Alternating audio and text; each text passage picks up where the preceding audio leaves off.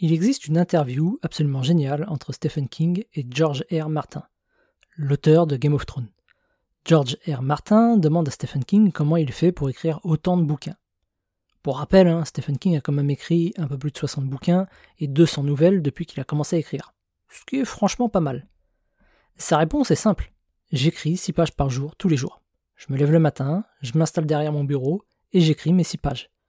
Un livre, ça correspond environ à 300 pages. Donc au rythme de 600 pages par jour, ça me prend environ deux mois de travail.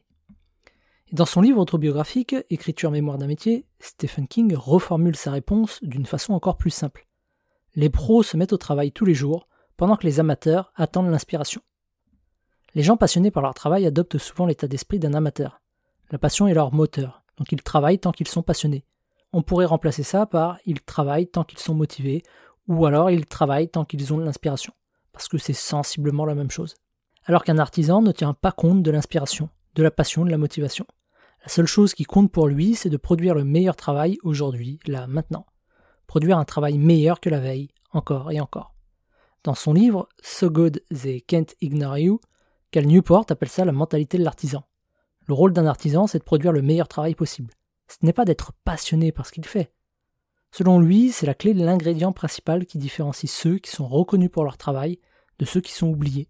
Ça me fait penser à ces artisans japonais qui sont considérés comme de véritables maîtres. Ils dédient leur vie à leur métier, reproduisant tous les jours le même mouvement afin de maîtriser celui-ci à la perfection. Et chaque création est unique, et chaque création est faite avec l'intention de créer la meilleure œuvre possible. Que ce soit la cérémonie du thé, la préparation d'un sushi, il y a toujours cette recherche de l'excellence dans leur travail. Ils ne cherchent pas à nourrir leur passion, ils veulent offrir au monde l'excellence.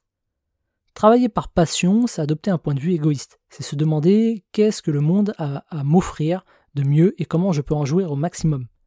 Travailler comme un artisan, c'est se demander au contraire qu'est-ce que je peux offrir de mieux au monde et puis essayer d'offrir au monde l'excellence tous les jours.